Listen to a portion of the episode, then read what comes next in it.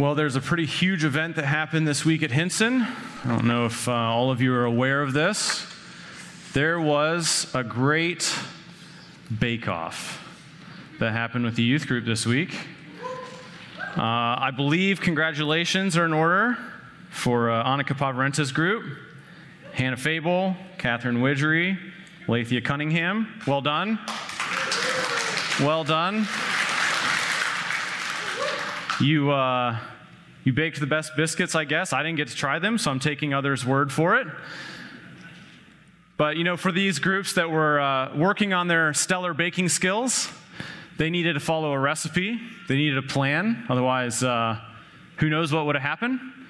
I personally thought it would have been hilarious uh, if the leaders would have given them maybe a bad recipe and see if they could make it good, right? Uh, if they gave them maybe bad instructions, bad ingredients, uh, it'd be a lot funnier to see what would happen. It'd be near impossible to actually make something good even if you had just a bad recipe. But what if not only did you have a bad recipe, but bad ingredients that were rotten, that were soiled? It'd be impossible to make anything good out of that.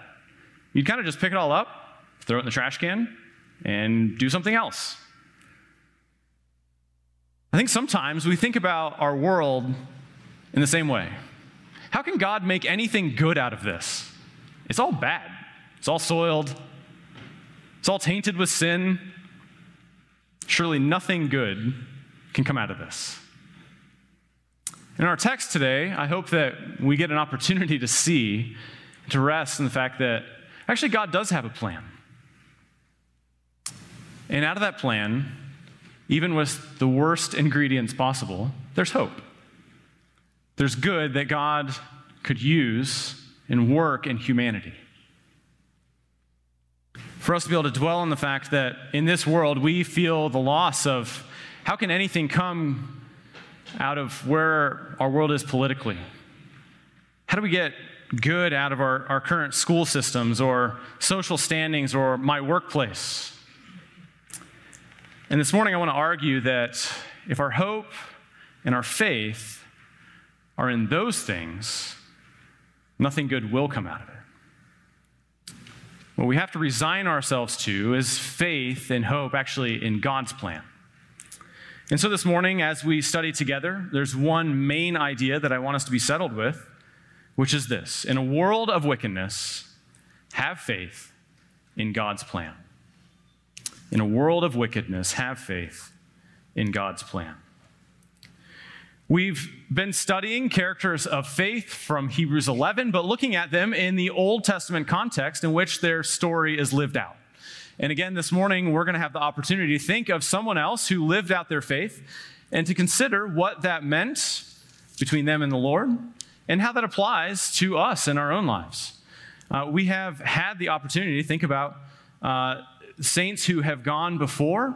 And most recently, in uh, a few weeks ago, studying Genesis chapter 5, we saw a comparison between Adam and Eve's sons who were living the line of Cain and the line of Seth, and how they were headed towards evil very quickly. And that even in those lines where there was good in the life of Enoch, everyone else, their life ended in death there was a penalty and a punishment for sin.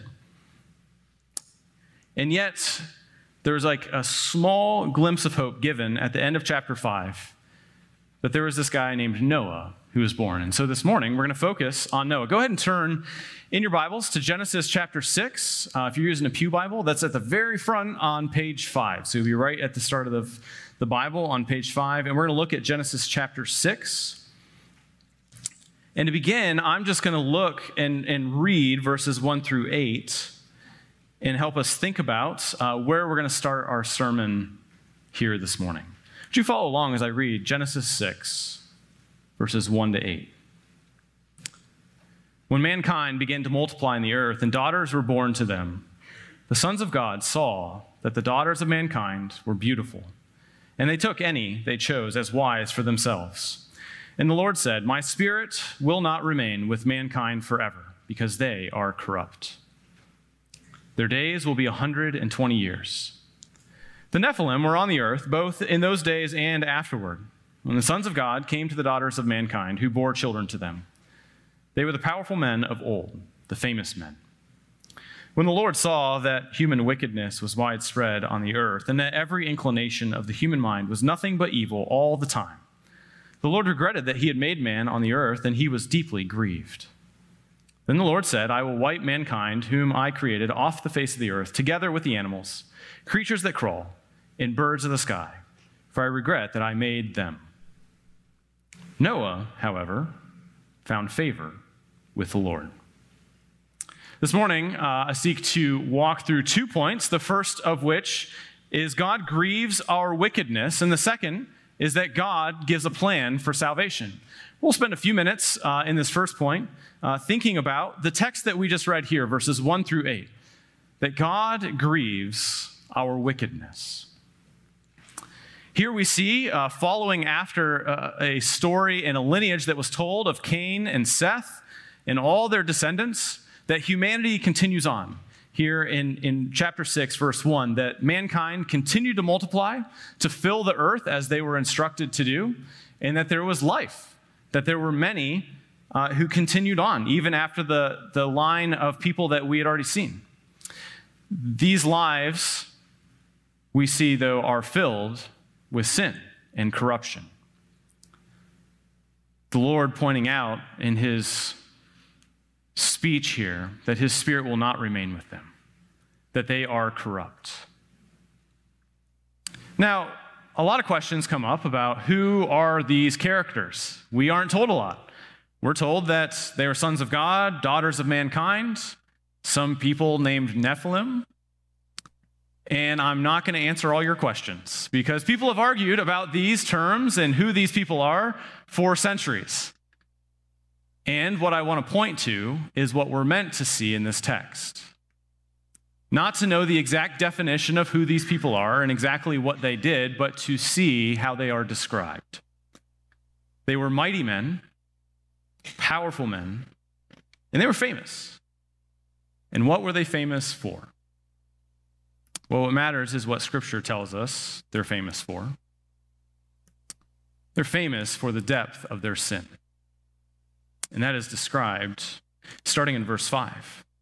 When the Lord saw that human wickedness was widespread on the earth, and that every inclination of the human mind was nothing but evil all the time. Here we see the depth of humanity's sin. Their thoughts being turned to wickedness all the time. And so it doesn't really matter exactly who these people are. What matters is actually how they were living before a holy God.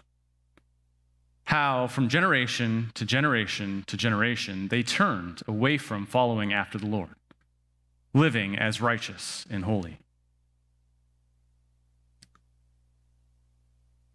And so God responds to sin in verse 6.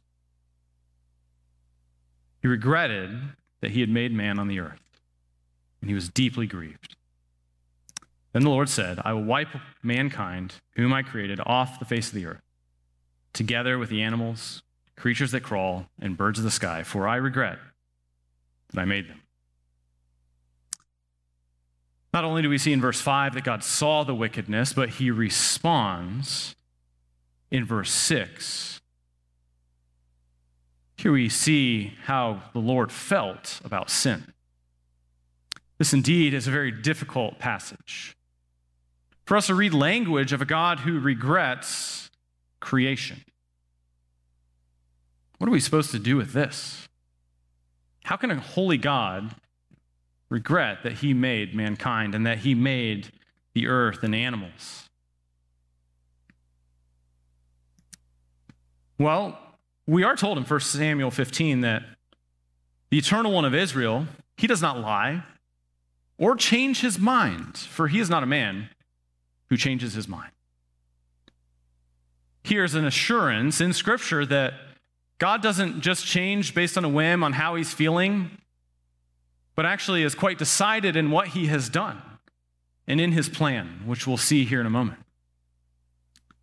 It forces us to deal with a word like regret and start thinking about maybe the way I feel regret in my life is not exactly how a holy and perfect God feels and understands regret. Perhaps I need to consider, as best as I'm able, how a holy God regrets sin. And we have the same word that's used in verse 6. It's also used at the end of verse 7. But a different word that helps give us context is at the end of verse 6 that he was deeply grieved. And here, I think, is what helps us start to grasp the idea of what is meant in the wording of regret. Some versions use the word sorry, some use the word grieved in all three instances here. And I think that's helpful, giving us a, context to think about God's regret of grieving, mourning sin. But I want to provide maybe a helpful illustration that you and I can start to relate to that might give us a context in which God regrets creation. For you and I, when it is deep sadness that I have to confront someone else's sin in their life. Is it something I want to do? No. Is it something that I'm excited to do? No. Is it something I wish that I didn't have to do? Yes. And yet, as a faithful Christian, I am compelled to confront sin, even in my own life, in the life of someone else. And this goes to many areas of life when we have to make really hard decisions, difficult decisions that we wish weren't decisions we had to make. I think this is a small glimpse at God and his regret. Not that he wishes he hadn't made creation, but a sorrow that what he made is steeped in sin. A pain. Really, probably the best way to even think about the deeply grieved phrasing there is his heart being filled with pain over sin. Because we're reassured in Scripture in Ephesians chapter 1 verse 4, John 17 verse 24 and 1 Peter 1 verse 20 that God intended before the foundation of the world to lay out his plan of salvation. He had a plan for creation. And God wasn't going to change that. From, the, from before he created any of the world, he already had a plan in place. He already knew what was going to be accomplished. And that gives us confidence that even in a text like this, where the language is hard for us to understand, that God wasn't going to give up on his creation, but instead was deeply wounded by our sin. I don't want us to miss even here the implications of the sin in verse 7. It wasn't just that mankind was going to receive judgment. No, it was together with the animals, creatures that crawl, and birds of the sky. Mankind's sin and deep depravity had implications on all of creation, which is a helpful reminder to us that our sin does not just impact me. My sin doesn't just impact my life and my decisions. No, even on a smaller scale, it impacts those who are around me. And on a much larger scale, my sin grieves God. So I'm not going to stand up here and tell you you need to stop sinning. I'm pretty sure the vast majority of us in here are quite convinced that that's true. We need to do better at not sinning. What I want us to think about out of this text is how sin grieves the Lord. And therefore, is to think about what is my view of God? And how my sin grieves him. See, I'm not convinced that actually just trying to do better and sin less is the answer. I think growing in my love and my compassion for a Savior and a God who created this world compels me to love Him more and to seek Him more, and therefore to turn away from sin. And so rather than in our minds saying, oh, I need to sin less, I want to challenge us to actually love God more, to grow in our love for Him, to have a bigger picture of who God is, to rejoice in Him more often, to meditate on him more often, to be settled in him and his greatness, in his holiness, in his purity. And in that great view of who God is, to be compelled in my own heart to love him more. I think this easily applies to our lives when we speak to a friend, loved one, perhaps a spouse harshly. You know, if we put ourselves kind of in a third party and we watch two people, and one person speaks very harshly towards another, and that person says, That hurt me. That language, the way you spoke, it was, it was hurtful to me, causes me grief. Please don't do that. And that person says, Okay, you know what? You're right. I'm sorry. And the next day, we see them do it again, speak harshly. And we see the grief and the pain that it causes. And then the next day, it happens again. And the next day, and the next day. And we don't start to question does that person just need to try harder not to offend the person they love? But we do start to question one, do they even realize that they're hurting that person? And do they need to understand how badly it hurts? Maybe more importantly, too, do they need to understand that they need to love that person more? They need to have their compassions turned to that person to realize, I don't want to cause that person harm. And so, as someone who stands on the outside, we might look at that relationship and say, Do you even love that person? If they're that close of a friend, if it's your spouse, why would you speak that way? Do you love them? Do you understand what your love for them would even look like? It would look like not doing the thing that is causing them grief. I think for you and I, it's what we should be compelled to do in our own walk with the Lord. To grow in our love and our knowledge, our intimate knowledge of God. That He would continue to fill our hearts with joy in His salvation that we continue to be filled with an, an, awe of his righteousness and his holiness, being compelled to worship him instead of ourselves, to worship him instead of the things of this world. And so I think our challenge is to find ourselves given to God's word and to be in prayer, to meditate on him, and to spend time with God's people to build up a great view of who God is to live in awe of his majesty. Because here in this text, we see that God will not endure wickedness and sin forever. There's a punishment that is due sin, and it is death. And here at the beginning of Genesis 6, we see that God is grieved by this wickedness, and he delivers a message of judgment. And yet, verse 8 exists and praise God. Noah, however, found favor with the Lord. As much as we feel the weight of wickedness in the world and perhaps in our own hearts, we rejoice in verses like verse 8 that are going to give us a contrast of somebody who's different than the unrighteous world. And what does that mean? It means that God had a plan that he was going to work out through Noah. And so, as we recognize a world in wickedness, we also have to focus our hope in God's plan and have faith in that plan. So, secondly, let's see God's plan of salvation. Do you follow along as I read Genesis chapter 6, verses 9, and we're going to go through chapter 7, verse 10. These are the family records of Noah. Noah was a righteous man, blameless among his contemporaries. Noah walked with God. And Noah fathered three sons Shem, Ham, and Japheth.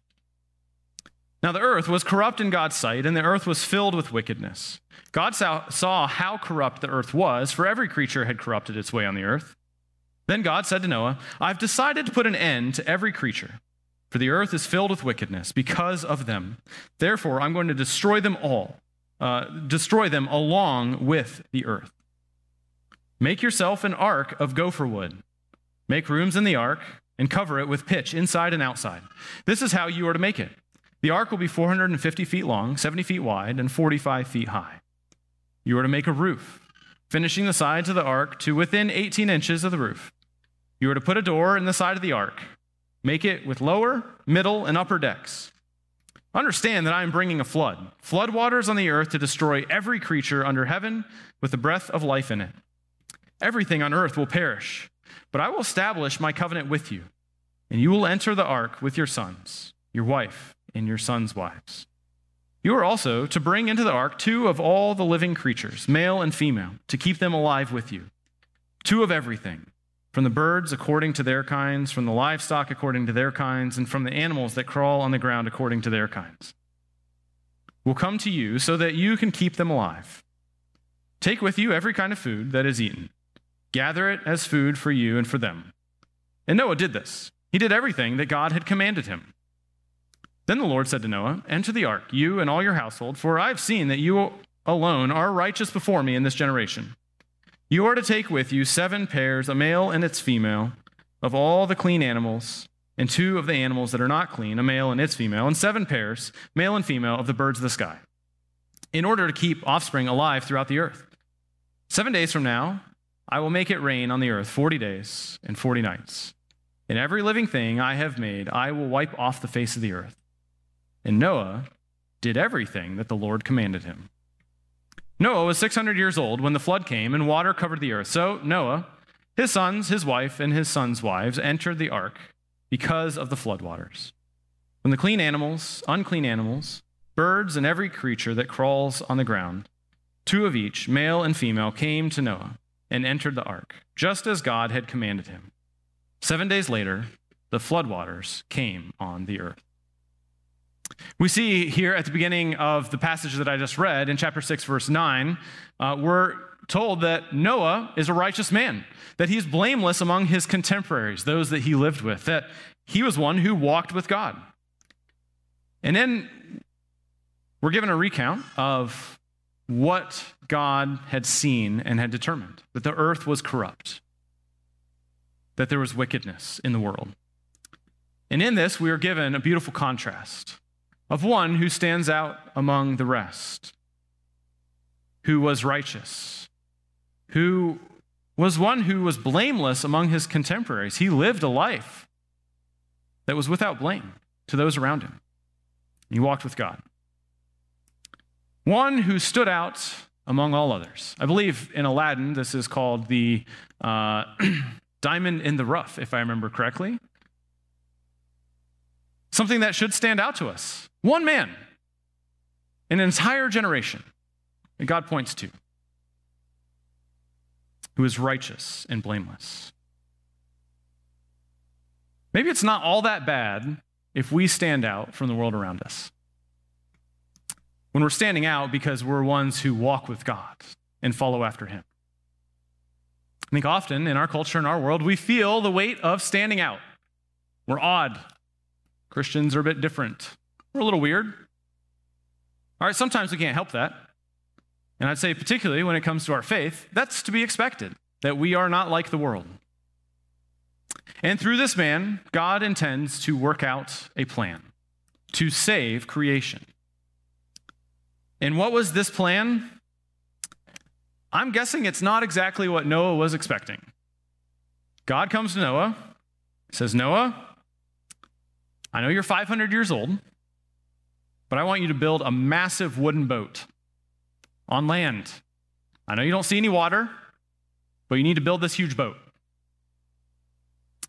And then after you build it, you and your kids and their wives and your wife, you're going to get on the boat, but also you need to like have all these animals, two of every kind.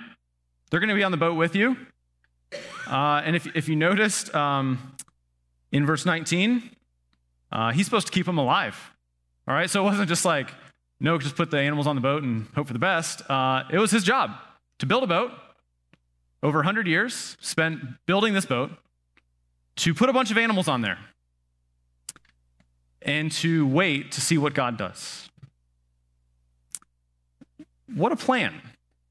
I wonder what Noah thought about this plan when God first told him. Before we think in our minds of like the wonderful, fantastical stories that are told in culture of Noah and the flood, I'd like us to deal with the reality of what Noah faced. The size of the task put in front of him by God to build such a vessel. And for what purpose? Well, he physically could not see any purpose around that boat but to build it. And then once he's on the boat, well, if you read the rest of the story, you'd find out for 150 days, he is stuck on a moving zoo, feeding animals, cleaning up after animals, taking care of, I would assume, some seasick animals. That sounds miserable, let's be honest. That's not a plan any of us come up with and say, this is a great idea. Let's go live on a boat for 150 days with a bunch of animals and my closest family. Right? We know how that turns out. And yet, this was God's plan. It was definitely not the plan that Noah expected. And yet, this is the plan God lines out for Noah to be the one who saves creation. One of the small nuggets that I don't want us to miss is found right in the middle of all these instructions. Here's God's plan from really verses 14 all the way through 710. And right there in the middle, in chapter 6, verse 18.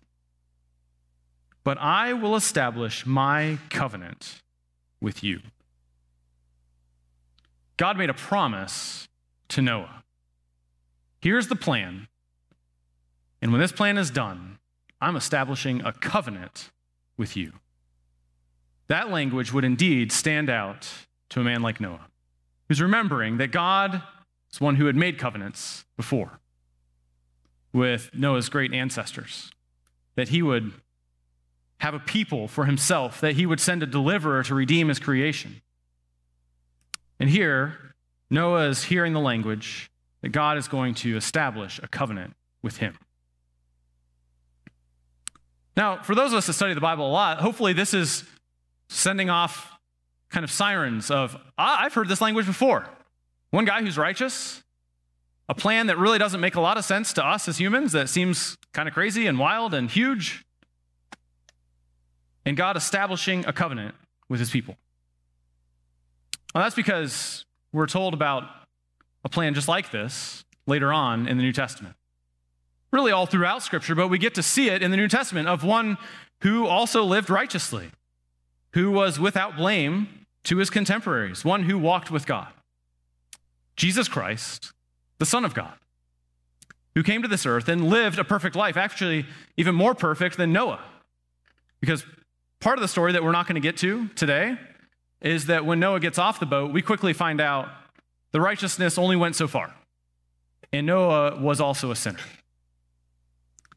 And therefore, the need for a redeemer continued on. And so we are told a story, a plan of salvation of a man who would live a perfect life without sin, who did not deserve death.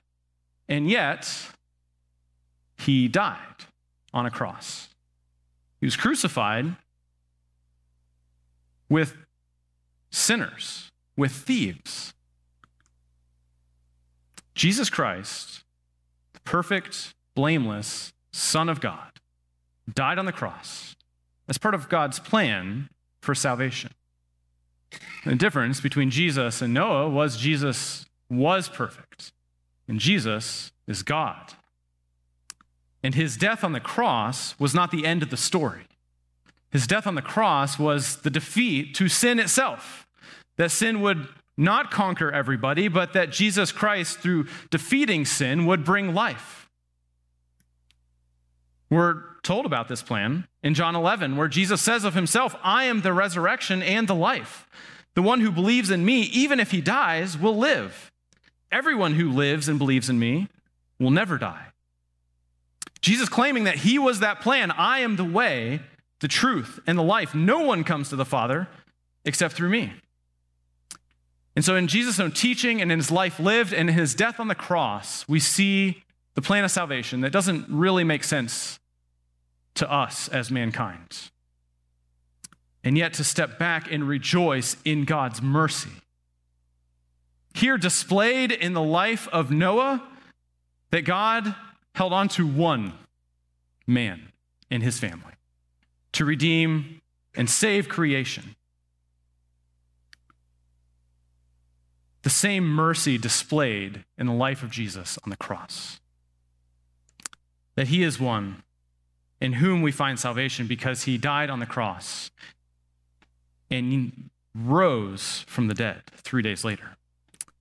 And in his resurrection, showing that he had defeated death, that there was life to be found in him and in him alone through Jesus Christ. And so for us, who hear that message, we're compelled to think how did God plan to, to save salvation, to, to keep a people for himself, to send a deliverer all along the way? Well, it was through Jesus Christ.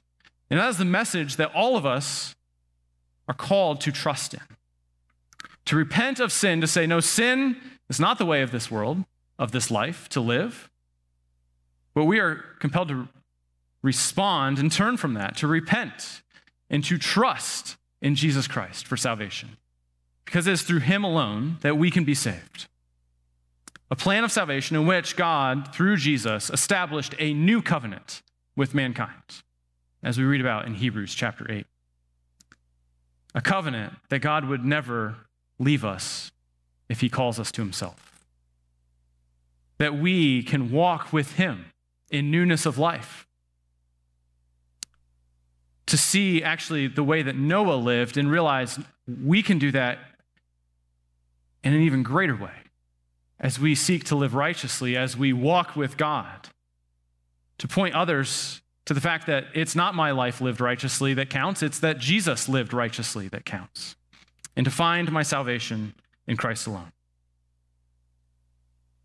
My friend, if you are here this morning and you haven't put your faith and your trust in Jesus Christ, I want to remind you, Ephesians chapter 2 says, You are saved by grace through faith. It is not from yourselves, it is a gift of God.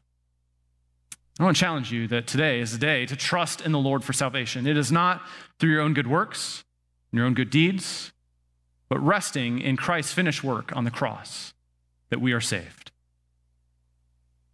If you don't know what it looks like to trust in Christ, to live by faith, come talk to me or anyone that was up here on stage. Talk to somebody that you came with. We would love to tell you more about what it means to have faith in Jesus Christ. But for those of us who are Christians who have believed this message, what are we called to do? Are we supposed to just live like Noah? Be really righteous? Blameless among contemporaries? Walk with God? Well, kind of, but not completely. And I want to explain that. I want to spend the last few minutes here in this sermon really thinking about the application of this story. How does it really apply to our hearts? Well, I do want to point out the way that Noah lived and how did he respond to this plan that God had laid out? Well, we see in chapter 6, verse 22, we see in chapter 7, verse 5, and we see in chapter 7, verse 9, that Noah did everything that God had commanded him. He obeyed. No matter how crazy of a story this sounded to Noah, he followed God's instruction. So, wasn't this enough to like save all of mankind? No, because Noah wasn't perfect. As much as he obeyed God and did as God had commanded, we do know later on in the story that Noah's a sinner. And yet, we're called to see some truth in the way that Noah lived by obeying God's commands. And what I want to settle into is why? Why did Noah obey? Well, this is where our context of Hebrews 11 is extremely helpful. In Hebrews 11, verse 7, we're told by faith, Noah, after he was warned about what was not yet seen and motivated by godly fear, built an ark to deliver his family. By faith, he condemned the world and became an heir of the righteousness that comes by faith. How was Noah actually saved? How did he inherit righteousness? Oh, it was through his faith in what God had told him. It was in his faith that he obeyed through godly fear, honoring the Lord by following God's instruction, by doing what the Lord had called him to do. It wasn't just a ridiculous blind obedience to some crazy story, but it was obedience led by a heart that was settled in faith. Yes, in something he couldn't see, in something he didn't know, and yet his faith in God compelled him to obey. And so I want to spend time applying how our faith informs and motivates our obedience. As I said earlier, I think we all know we want to walk away from sin. We want to be ones who pursue obedience, but to understand the heart in that is really what is important here. To understand how faith informs the way that we live. So I want to give three areas. Now, as I was thinking about this uh, in, in, application for myself and for all of you, uh, I, I did get a bit kind of in my head, so to speak, because thinking about the story of Noah uh, is easy to jump to all sorts of conclusions about the ways that you and I should obey in this life. We don't have an ark. We aren't really concerned about a worldwide flood because Later on in chapter 8 and 9, God promises he won't flood the entire earth and destroy it again. So, how are we going to see what our faith looks like? There's so many ways we could apply it. And I decided just to root myself as best as I can in this culture and day and age in Noah's shoes. Noah was given a huge task. How did Noah respond in faith? Well, I want to start with faith when he was frustrated by the world. Noah is living in a world just absolutely covered in wickedness and sin. Their thoughts and the intent of their heart being evil and wicked. In that culture, in that society, and in that world, Noah had faith. He had faith in God's plan and not his own. So I think often in our own hearts, we have a lot of faith in all the good things I can do to reform my neighborhood or my kid's school or the political system or my workplace. And no doubt we should be compelled to seek to live a righteous and holy life and compel others to do so and to live righteously and, and to change. But we are fooling ourselves if we think in our own strength and our own power we're going to conform the whole world. But it is faith that God is at work that gives me a context to live in a world that is increasingly frustrating. When I see sin, when I see decay and corruption all around me, it is faith that God indeed does have a plan and will have mercy and save some. And therefore, in my heart, I'm compelled by faith to bear witness to the plan that God has told us, the plan that I have trusted in and have faith in, my faith in what God is going to do in salvation ultimately is what compels me to live in this world. To tell others that God has a plan and it's better than what you're seeking. It's better than wealth and entertainment. It's better than fun and living life to its fullest. It is my faith that compels me to be one who is preaching the gospel in every area of life as often as I can rather than being angry with the world and its sin. Because I won't be able to change the world. Can't change all of it. But I can bear witness to what God has said about how He will change this world. And my faith in what God has promised will compel me to do that. Secondly, not only do we need faith in a frustrating world, we need faith when we fear man.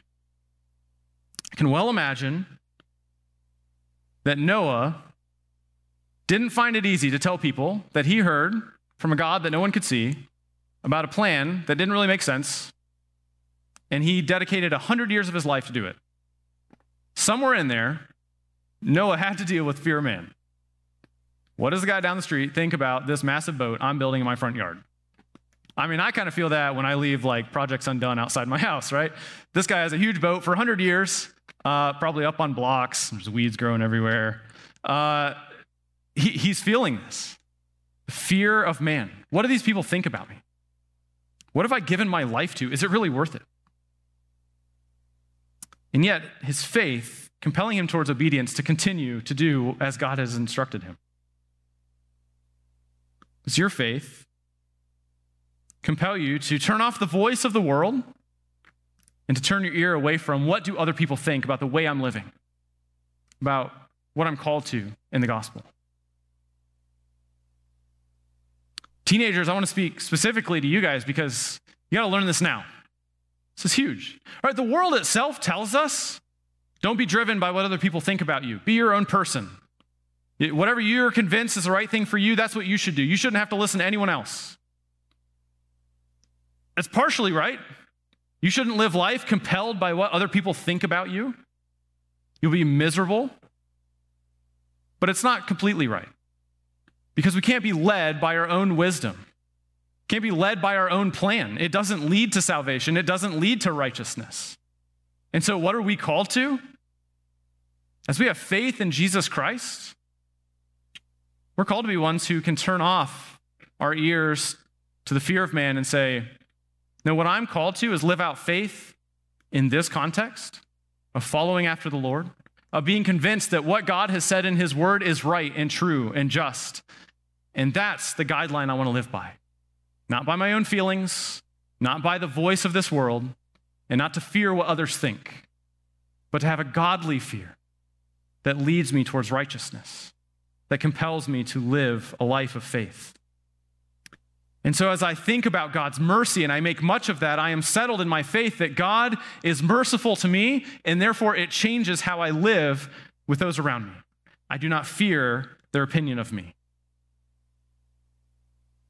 Perhaps for all of us, no matter what age we are, we need to consider today if there are ways that I've lived in fear of someone else and the need to confess that before the Lord. And to say, I don't need to live by the fear of man because God has saved me. He has done the greatest thing that I need in my life. He has brought me to salvation. And I want to confess that I do not need to be led by the opinions of others. this is a topic that you want to think more on, I encourage you to read Ed Welch's book, When People Are Big and God is Small. Uh, I think for any of us, it can be a difficult book to read through because it confronts how we often live in our life and the fears that we sometimes even unknowingly live by and are ruled by. And in that book, Ed Welch is compelling us to make much of God and who He is and little of ourselves because of our faith in Him. God's mercy brought me into salvation I have little to fear in this life of what others think of me because I have freedom in life in Christ. I don't have to be captivated by the fear of this world, but to be free, knowing that I am living according to God's word in Christ, that He has redeemed me and made me a new creation. So, not only does our faith inform the frustration of this world and our fear of man, but lastly, I think our fear, our faith informs my fear of failure. Noah was given a huge task. How was he going to build this boat? How was he going to get all the animals on the boat? How is he going to keep all the animals alive while they're at sea? And then, whenever he's getting off, what does life even look like after that? There are probably a lot of ways that Noah could have feared failing at his task. I can't imagine the pressure that he lived under. And yet, he continued to obey. He did everything that God had commanded him. Why? Well, from that text in Hebrews 11, his faith forming a godly fear in which he didn't need to fear failure because it wasn't completely his work. So it was God's plan, not Noah's plan. It was God's plan being worked out. And so I wonder in what ways we fear failure in this life, as if we can control everything, as if I have to make sure that what I'm working at has to succeed or God's not going to like me, or God's going to be disappointed in my life. The reality is, for all of us as sinners and as broken humans, we will face failure. We can't live in fear of that failure. Because the most important thing that we need accomplished in our life has been accomplished through Jesus Christ. And therefore, our mercy that we receive from God, God's mercy to us, compels us in our faith that we would trust Him more. To say, God, even though I know at times I might fail in this life and I don't always know what's happening, I can trust that your plan will be worked out because you are a faithful God who has promised to accomplish what you said you would do. And so I have faith in God's plan, knowing that He will work it out to completion. Faith that tells me that God is in control even when I fail. And therefore, I make much more of God and His plan than I do of me and my plans. Often, my plans matter very little and therefore, I need to have a right perception that if they fail, I'm trusting in God. And my life isn't over, hasn't come to an end. I can't, I don't have to just be done. I can carry on. I can continue to trust God and have faith in Him. So I think whether we're facing the frustration of this world, or fear of man, or our fear of failure, faith informs that. That God was merciful towards his creation. In the life of Noah, to sustain Noah and his family and, and a, a bit of his creation through the flood. We're not going to take time today to see the rest of the story, but I trust many of us know it well that it rains, there is the flood, and yet the ark survives, and these humans and these animals survive, and God continues on with Noah's line. For us to have confidence in this life today that God's plan works. It is the best plan. It is the right plan. And so, even though we might live in a world full of wickedness and sin, and we ourselves have fallen hearts that often distract us from God's work, we must remember we want to live according to God's plan.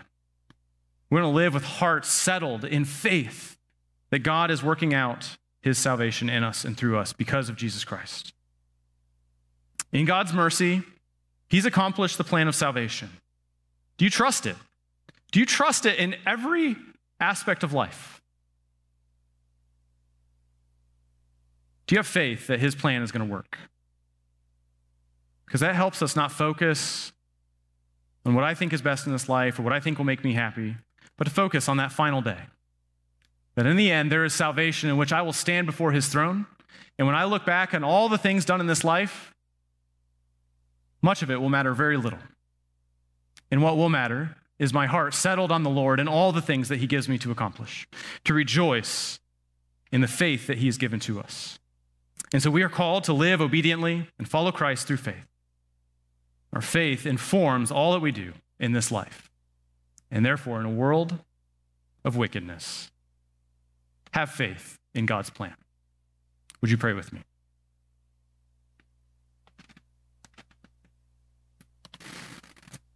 God, we rejoice in the gift of salvation that we have through Jesus Christ alone. That through your salvation that you have given to us, we might rejoice in this life. That we don't have to worry about the things around us. We don't have to be captivated by our fear of others or the corruption of this world. We don't have to be captivated by our fear of failing, but to know that you accomplished your plan through Christ so that we don't have to. It's not our work. So, God, give us faith that changes the way that we live as we walk out these doors, as we go into the rest of life. We'd have faith settled in your work. So, Lord, work in our hearts that we might make much of you and rejoice in your plan of salvation. We pray in Christ's name. Amen.